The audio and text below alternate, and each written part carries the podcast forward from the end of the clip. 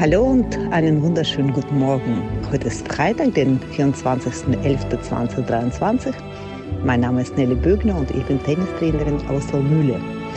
Ich wünsche Ihnen nicht nur ein schönes Wochenende, sondern auch gute Unterhaltung mit der Episode 18. Bäcker am Morgen. Alles, was die Stadt bewegt. Der tägliche Podcast vom Hamburger Abendblatt.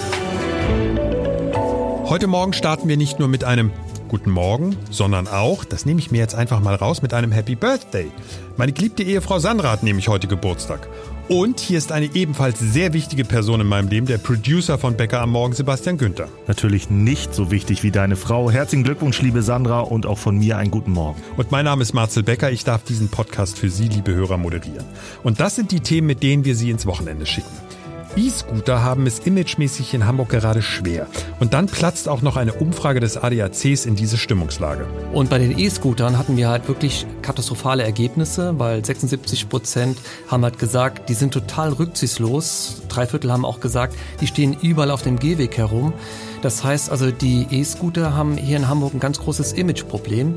Konzerttickets sind so teuer wie noch nie, aber der Preis spielt scheinbar beim größten Star der Welt überhaupt keine Rolle direkt an der Bühne musste man ohnehin schon 240 Euro bezahlen, wenn man das Glück hatte, ein Ticket zu bekommen. Jetzt ist es aber so, dass der HSV auch Tickets verkauft. Taylor Swift, E-Scooter und das Haushaltsloch in Hamburg, das sind die Themen, mit denen wir jetzt loslegen. Vor ein paar Jahren als modernes, urbanes Fortbewegungsmittel gefeiert. Und heute? Sagen wir mal so, die Zustimmungswerte haben sich dramatisch gedreht und zwar ins Negative. Wir reden von E-Scootern.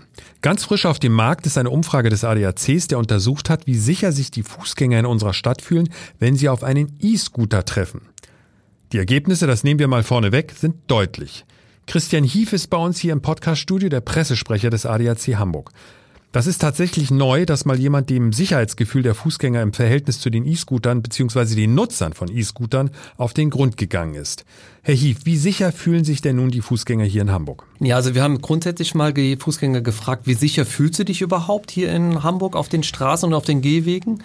Und da haben die Hälfte, nur die Hälfte gesagt, ich fühle mich sicher. Und dann sind wir tiefer gegangen in die Materie rein und haben dann Einzelabfragungen gemacht zu den einzelnen Verkehrsteilnehmern und Fahrzeugen.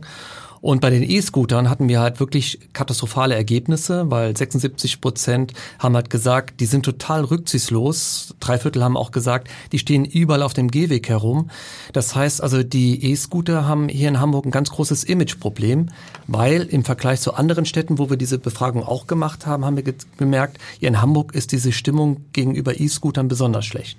Ach tatsächlich, das ist nicht nur ein, ein bundesweites Phänomen. Hamburg ist da führend sozusagen. Wir sind dort führend. Die haben nirgends ein gutes Image. Überall gibt es schlechte Werte, aber scheinbar sind die Hamburger besonders sauer auf E-Scooter-Fahrer und überhaupt E-Scooter auf den Gehwegen. Haben Sie eine Idee, woran das tatsächlich liegen könnte hier in Hamburg? Weil die, sind die Menschen anders in Hamburg, die einen E-Scooter benutzen? Oder hat das hier vielleicht auch örtliche gibt es örtliche Probleme einfach, die sich aus dem Stadtbild ergeben? Ja, ich würde einfach sagen, es liegt vielleicht auch an der Anzahl. Ja, wir haben jetzt mittlerweile über, ja, Schätzungen sagen so über 23.000 E-Scooter im Stadtbild und die konzentrieren sich ja nicht über ganz Hamburg, sondern die sind natürlich im Innenstadtbereich.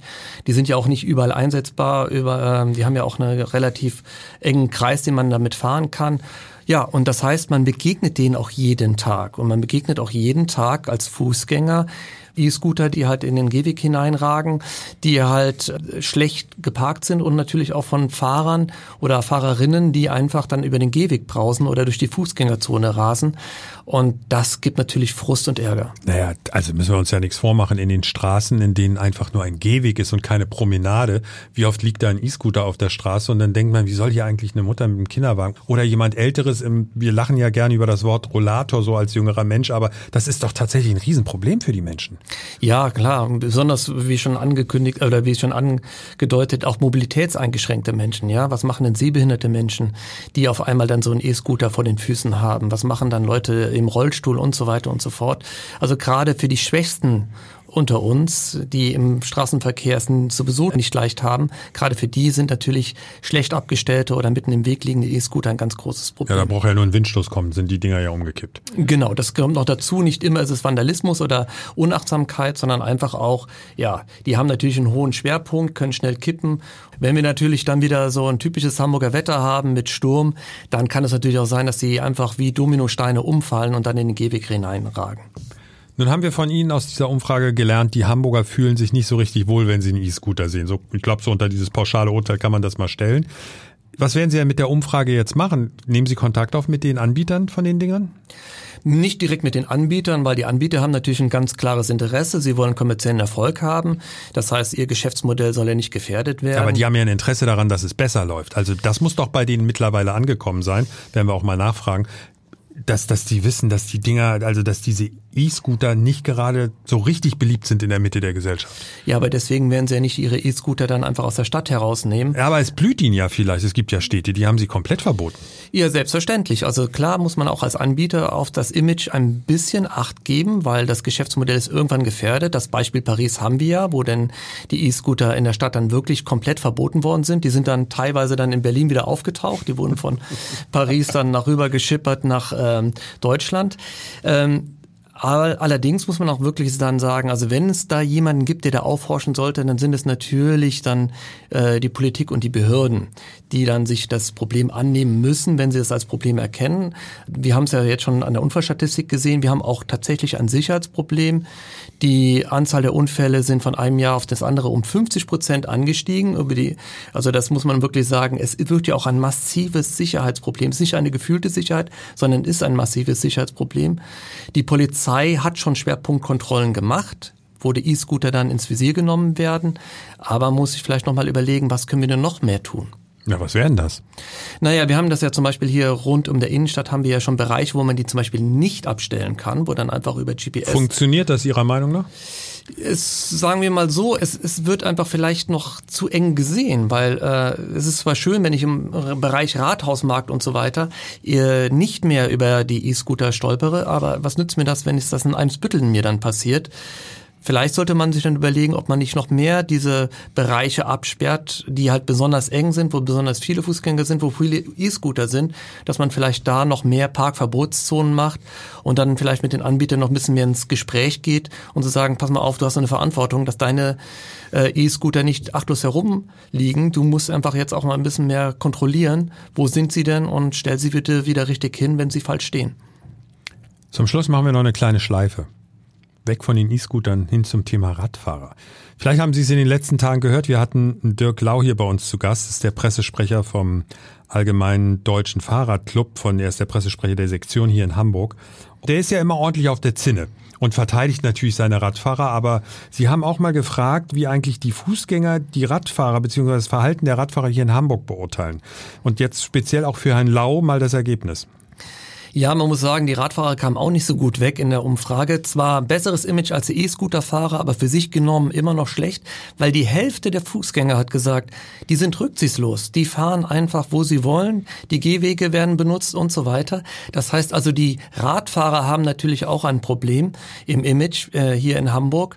Herr Lau würde natürlich sagen, wo man ihnen zumindest zum Teil recht geben kann, das ist eine Frage der Infrastruktur. Das heißt, wenn der Radfahrer genügend Platz hat, wenn er eine große Fahrspur hat auf der Fahrbahn, dann sieht er den äh, Radfahrer nicht. Aber das entschuldigt ja nicht mein eigenes Fehlverhalten. Das muss man wirklich sagen. Also wenn ich als Radfahrer kann jetzt nicht sozusagen ein, ein Notwehrrecht für mich in Anspruch nehmen und sagen, ich fahre auf dem Gehweg, weil die Straße oder der Radweg so schlecht ist. Nee, das geht natürlich nicht.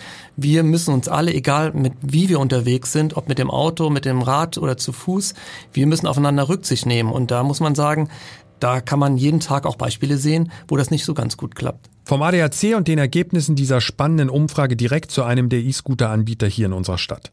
Willkommen bei uns Patrick Grundmann, Sprecher vom E-Scooter-Verleih Tier. Herr Grundmann, korrigieren Sie mich bitte, aber Sie bzw. Ihre Branche an sich, haben Sie nicht im Moment ein Imageproblem oder täusche ich mich? Das kommt so ein bisschen drauf an. Also wir sind ja jetzt in über 100 Städten in Deutschland aktiv und da ist die Rückmeldung auch ziemlich divers. Also in manchen Städten bläst uns dieses Jahr ein bisschen mehr Wind ins Gesicht, sage ich mal, als in anderen Städten. Aber Sie haben recht, die allgemeine Stimmung ist etwas kritischer, sage ich mal, als, als, als noch im letzten Jahr. Was sind Ihre Ideen zu sagen, wie kriegen wir unser Image wieder nach oben? Denn sonst irgendwann wird auch eine deutsche Stadt mal sagen, raus mit den Dingern. Zum einen versuchen wir, wie ich schon erwähnt hatte, für die Fahrradinfrastruktur zu lobbyieren und äh, den Ausbau voranzutreiben, zusammen mit äh, Fahrradverbänden. Zum anderen äh, wollen wir natürlich auch, dass E-Scooter gut abgestellt werden können und dafür arbeiten wir mit den Städten zusammen, damit dort Abstellmöglichkeiten geschaffen werden. In Hamburg wurden jetzt insgesamt, soweit ich weiß, schon 29 Parkzonen für E-Scooter eingerichtet. Äh, da drumherum ist dann so eine No-Parking-Zone. Das heißt, die Miete des Fahrzeugs kann nur da drin beendet werden und da drum darf kein E-Scooter oder kann kein E-Scooter abgestellt werden. Gibt es natürlich per GPS auch so ein bisschen Ungenauigkeiten um ein paar Meter manchmal, aber normalerweise funktioniert das gut. Sowas müsste eben, das ist in Berlin jetzt auch der Fall, weiter ausgebaut werden, damit zum Beispiel die Fußwege frei, freigeräumt werden können und damit auch der kurze Weg vielleicht von der Straße zum Fußweg auf diese Parkzone gar nicht erst gemacht werden muss. Also es ist zum einen Infrastruktur, wo die Zweiradfahrer fahren und dann auch, wo die abgestellt werden können, damit sie eben keine Fußgänger behindern. Aber Herr Grundmann, das ist ja eine ähnliche Argumentation wie vorher, dass Sie sagen, ja, wenn man mehr Plätze zum Abstellen hätte, dann würde man die auch nicht so irgendwie einfach in die Gegend knallen. Also die liegen ja wirklich an Orten, wo man sagt, wie, wie, also es ist ja auch eine gewisse Respektlosigkeit ihrer Kunden, wie die mit erstens mit ihrem Gerät umgehen, das finde ich schon mal sehr schräg, und zum zweiten auch gegenüber Fußgängern damit umgehen oder mit Menschen, die vielleicht ein bisschen gehbehindert sind oder mit Menschen mit Kinderwagen oder dergleichen. Da einfach nur zu argumentieren, wir bräuchten mehr Parkplätze, wenn sich ihre Kunden nicht so gut verhalten. Also entschuldigen Sie, dass ich das jetzt so, so offen ausspreche, aber das finde ich ein bisschen schräg. Zum einen würde ich sagen, sind es nicht unbedingt unsere Kunden, die die E-Scooter auf den Boden schmeißen nach der Fahrt, sondern das sind eben häufig auch Dritte. Und zum anderen ist es so, dass wir seit Beginn schon äh, des Staats verschiedene Maßnahmen eingeführt haben, um eben das korrekte Abstellen der E-Scooter zu verbessern. Also das sind einerseits, ich nenne es mal erzieherische Maßnahmen, dass vor jeder Fahrt und bei Beendigung der Fahrt immer darauf hingewiesen wird, was sind die Regeln, wo soll der Scooter abgestellt werden worauf soll, soll geachtet werden. Darüber hinaus äh, haben wir in den Städten von Anfang an noch immer Fahrsicherheitstrainings und so eine, so eine Driving Schools durchgeführt, damit die Leute das auch besser verstehen. Das ist ja auch ein neues Verkehrsmittel. Das heißt, da ist die Akzeptanz dann auch so ein bisschen geringer als beim Fahrrad und vor allen Dingen auch beim Auto.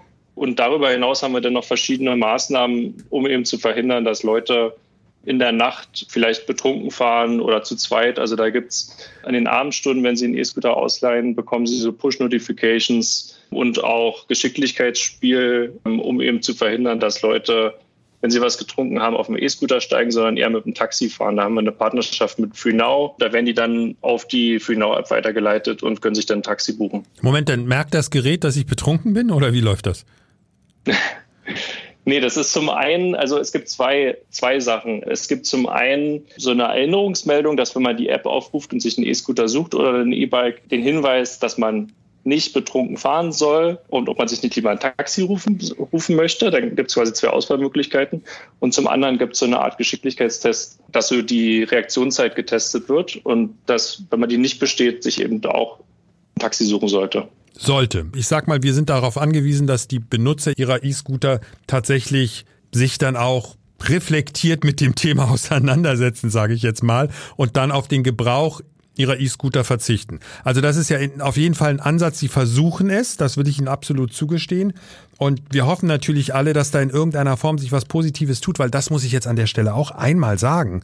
Wer, mal, wer einmal mit so einem Roller gefahren ist, das ist ja, macht ja einen Höllenspaß also als Fortbewegungsmittel in der Innenstadt, es macht einen riesengroßen Spaß und ich glaube, dass viele Menschen ja auch traurig wären, wenn es die nicht gäbe. Aber die Probleme, die drumherum sind, also ich glaube schon, Herr Grundmann, Sie werden es vielleicht nicht zugeben, aber diese Ergebnisse müssten Ihnen schon ein bisschen Sorgen machen. Die machen uns natürlich auch Sorgen. Uns ist ja auch nicht daran gelegen, wenn Leute unsere Fahrzeuge rücksichtslos verwenden. Nichtsdestotrotz sehen wir immer noch, sage ich, sehen, sehen wir es immer noch positiv, ob jetzt in Hamburg oder im Rest von Deutschland, und denken, dass wir das hinbekommen und dass die anderen Anbieter das auch hinbekommen, dass wir wieder ein besseres Miteinander, sage ich mal, im öffentlichen Raum auch haben und die, ähm, die Menschen auch in Hamburg weniger, weniger gestört werden von E-Scootern. Vom E-Scooter-Verleih Tier der Pressesprecher Patrick Grundmann für Bäcker am Morgen. Es ist so ziemlich der größte Hype, den Hamburg jemals gesehen hat. Wir sprechen von einem Ereignis, welches nächstes Jahr im Volksparkstadion stattfindet. Nein, es geht nicht um Fußball. Das Datum ist der 23. und 24. Juli. Und Holger Truhe aus unserer Kulturredaktion. Holger, ich will nicht zu dramatisch klingen, aber dieses Datum können wir durchaus als historisch bezeichnen, oder? Das kann man sagen. Taylor Swift kommt für zwei Konzerte ins Volksparkstadion und einen größeren Star weltweit gibt es derzeit nicht. Da werden ja Milliarden umgesetzt mit der Tour. Und an Taylor Swift führt einfach, das zeigen auch die Ticketverkäufe, kein Weg vorbei. Das war ja allein schon der Wahnsinn überhaupt, sich für die Tickets zu bewerben. Es gab irgendwie ein Vorab Code, man musste sich registrieren, dann hing man in einer Warteliste, dann ging man leer aus. Also irgendwer ging natürlich nicht leer aus, sonst wäre das Konzert ja nicht ausverkauft, beziehungsweise die beiden Konzerte sogar. Aber jetzt gibt es für alle Hoffnung, die sagen, ich muss zum Weihnachtsfest irgendwas mit Taylor Swift in Hamburg noch hinkriegen. Genau, es gibt Hoffnung, allerdings braucht es dazu auch ein wenig Geld. Äh, es ist nämlich so. Irgendwas ist immer. Ja, irgendwas ist immer und die Taylor Swift Konzertkarten sind ja schon sowieso nicht ganz günstig. Also vorne da in diesem Front of Stage Bereich direkt an der Bühne musste man ohnehin schon 240 Euro bezahlen, wenn man das Glück hatte, ein Ticket zu bekommen. Jetzt ist es aber so, dass der HSV auch Tickets verkauft. Denn das äh, Konzert findet ja, oder die beiden Konzerte finden ja im Volksparkstadion statt und der HSV bietet Business Seats an. Und zwar zum Schnäppchenpreis von 550 Euro und einen Cent. Hast du eben 550 Euro plus, wir wollen den einen Cent nicht vergessen, gesagt? In der Tat, 550 Euro und einen Cent. Dafür gibt es dann einen gepolsterten Sitz. Außerdem kalte und warme Speisen, alkoholische und nicht alkoholische Getränke und nicht zu vergessen das Parkticket, wobei bei den alkoholischen Getränken, vielleicht sollte man dann sein Auto doch lieber auch zu Hause lassen. Und jetzt ist natürlich der große Spaß. Jetzt wird die Frage gestellt, Liebling, bin ich dir das nicht wert? Ja, in der Tat. Also wenn man sich die Facebook-Seiten so anguckt, auf denen sich die Fans versammeln, dann ist da die Verzweiflung groß. Die Leute suchen nach Weihnachtsgeschenken für entweder die Tochter oder die Frau. Es ist von Tränen die Rede, die da schon geflossen sind. Aber kaum zu glauben, gestern hatte eine Kollegin in unserer Redaktionskonferenz davon gehört und äh, rief mich dann an, um mir zu sagen, ihre Stieftochter habe zwei Tickets gekauft beim HSV. Na, das hat uns natürlich keine Ruhe gelassen. Die eben etwas kryptisch genannte Stieftochter einer Kollegin. Hat ja Holger Truhe gerade erzählt. Und hier ist sie, wir haben die junge Frau jetzt tatsächlich am Telefon. Es ist Vivian Kolotzig. Über 500 Euro für eine Taylor Swift-Karte rausgehauen und jetzt hoffentlich sehr, sehr glücklich. Vivian, wir wollen dich natürlich auch gleich mal ein bisschen anpieksen, ist doch klar. Sag mal, so viel Geld für ein Konzert? Bist du irre oder was? ich glaube ein bisschen, ja. Wann hat denn das angefangen äh, mit Taylor Swift? tatsächlich bei mir jetzt erst vor kurzem, also ich mochte Taylor Swift schon immer, aber dass ich so richtig ihre Lieder wirklich jeden Tag die ganze Zeit höre und ein richtiger Taylor Swift-Fan geworden bin, das hat erst vor ein paar Monaten, einem halben Jahr vielleicht angefangen. Und dann hattest du verzweifelt versucht, über die in Anführungszeichen normalen Wege Tickets für Hamburg zu bekommen und das hat nicht geklappt. Das war bei mir tatsächlich ein bisschen anders. Ich habe ja gerade auch gesagt, dass ich erst relativ spät äh, so richtig angefangen habe, Taylor Swift zu hören. Und da war leider der Vorverkauf schon vorbei. Und als ich dann das alles mitbekommen habe, war der, wie gesagt, vorbei und ich habe keine Tickets mehr bekommen und habe dann eigentlich auch mit dem Thema abgeschlossen. War dann aber total traurig, weil ich überall Videos gesehen habe von ihren Konzerten. Gehst ja jetzt schon auf Tour. Habe überall die ganzen Videos gesehen, war total traurig und jetzt noch umso glücklicher, dass es jetzt doch irgendwie geklappt hat. Das heißt, du bist durchs Internet nochmal so richtig heiß gemacht worden im Nachhinein. Ja, genau. Ich war auch dann in dem äh, Film, es gibt ja einen Film jetzt, den Eras Tour Movie über die Tour. In dem Film war ich auch schon drin, habe mir den angeguckt und ja. Sag mal, und wo kommt die Kohle eigentlich her für das Konzert, für diese beiden Tickets? Nur, nur damit wir das ähm, jetzt mal einordnen können. Du bist 19, korrekt? 19, ja, genau. Ja. Und Vivian, wie willst du das denn bezahlen? Wo kommt denn die Kohle jetzt her? Ich hatte jetzt letztes Jahr ein FSJ gemacht, da habe ich dann ein bisschen Geld verdient und davor in meiner Schulzeit auch noch gearbeitet. Und das, das hatte großartig. ich mir dann so ein bisschen angespart und äh, hatte das noch übrig. Und ich dachte, also eigentlich bin ich nicht diejenige, die gerne viel Geld ausgibt, aber das Geld, das kommt wieder, die Erinnerungen kommen nicht wieder und einfach machen. Mehr geht nicht. Und weißt du, als du das eben gesagt hast, hat hier jemand drittes im Studio einfach nur genickt und sehr glücklich ausgesehen. Hallo Vivi, hier ist Sandra. Viel Spaß auf jeden Fall bei dem Konzert. Sandra Teuscher, unsere Kollegin aus dem Layout, eine glückliche Mama, denn ihre Stieftochter Vivian hat Tickets für Taylor Swift. Eine Vollkatastrophe. Ein Desaster. Schlimmer geht's nicht. So oder ähnlich lauteten die Kommentare in den letzten Tagen zum Haushaltsproblem der Ampel. Dann sickerte gestern am frühen Nachmittag durch, der Bundesfinanzminister will, und ab hier kommt uns das doch irgendwie bekannt vor, also der Bundesfinanzminister will erneut die im Grundgesetz verankerte Schuldenbremse für 2023 aussetzen. Das Problem ist nur, alle Experten und politischen Beobachter sind sich einig. Das wird trotzdem nicht reichen. Es werden nicht alle zugesagten Maßnahmen und Projekte umgesetzt werden können. Das bedeutet, die Verantwortlichen müssen kürzen, priorisieren oder einfach streichen. Das gilt dann natürlich auch für Projekte hier in Hamburg. Martin Kopp, unser Wirtschaftskorrespondent. Trotz Aussetzen der Schuldenbremse, welche Probleme haben wir theoretisch hier in Hamburg im Finanzbereich? Ja, erhebliche. Es könnten erhebliche Probleme werden. Äh, der äh, Finanzsenator Andreas Dresse spricht ja schon von möglichen dramatischen Auswirkungen. Das ist also eine ganze Menge, was da passiert. Der Hintergrund ist einfach, äh, dass ja dieser Klimaschutz- und Transformationsfonds dass der nicht funktioniert, beziehungsweise äh, die Gelder dafür nicht verwendet werden dürfen, die vom Bund, diese 60 Milliarden, die da eigentlich bereitgestellt wurden. Und daraufhin hat es eine Haushaltssperre gegeben, die eben wirklich eine ganze Reihe von Projekten auch in Hamburg betrifft. Unter anderem äh, eigentlich alle die Projekte, die auf Förderung des Bundes angewiesen sind, aber wo es noch keinen Zuwendungsbescheid gibt. Und das sind ja Projekte, die zukunftsorientiert sind. Kannst du vielleicht ein, zwei Beispiele nennen? Also im Wesentlichen geht es immer um Wasserstoffprojekte. Und zwar geht es ja darum, die, die, die Industrie zu dekarbonisieren. Das heißt, umzustellen, also dass nicht mehr kohlebasierte Energieträger genommen werden, sondern eben Wasserstoff. Und wir haben einerseits zum Beispiel ein Wasserstoffprojekt, das ist eine, eine Wasserstofffabrik, die ja hier entstehen soll in Moorburg, ein Elektrolyseur, so heißt das Fachwort äh, der auf der Kippe steht. Wir haben das Netz, ein großes, das sollte ein 60 Kilometer langes Leitungsnetz entstehen, das alle Hamburger Industriebetriebe, vor allem der Grundstoffindustrie, mit Wasserstoff versorgt. Das, äh, die, da fehlt das Geld. Aber es sind eben auch Betriebe selber betroffen. Beispielsweise äh, ArcelorMittal, der Stahlhersteller, der möchte in Hamburg eigentlich eine Anlage bauen, die eben äh, dekarbonisiert äh, Stahl herstellen kann. Grünen Stahl, eben nur mit Wasserstoff. Und das Schlimme ist, dieses Unternehmen ist bereits in Vorleistung getreten, hat einen Teil seiner Gelder schon investiert und auf einmal steht die Kofinanzierung aus dem Bund in den Sternen. Und da geht es um viel Geld, 55 Millionen. Martin, du bist ein absoluter Insider in den letzten Jahrzehnten der Hamburger Wirtschaft. Hast du so eine Situation schon mal erlebt? Ist das irgendwie vergleichbar oder sagst du, ach komm, Krisen kommen und gehen, lass mich in Ruhe? Im Prinzip kann man sagen, Krisen kommen und gehen, aber in diesem Fall ist die Situation eben etwas anders, weil das eben eine Situation ist, die du nicht in der Hand hast. Das liegt am Bund. Der Bund muss eine Lösung finden und das kannst du in Hamburg nicht ausgleichen. Über die Folgen haben wir ja noch gar nicht nachgedacht.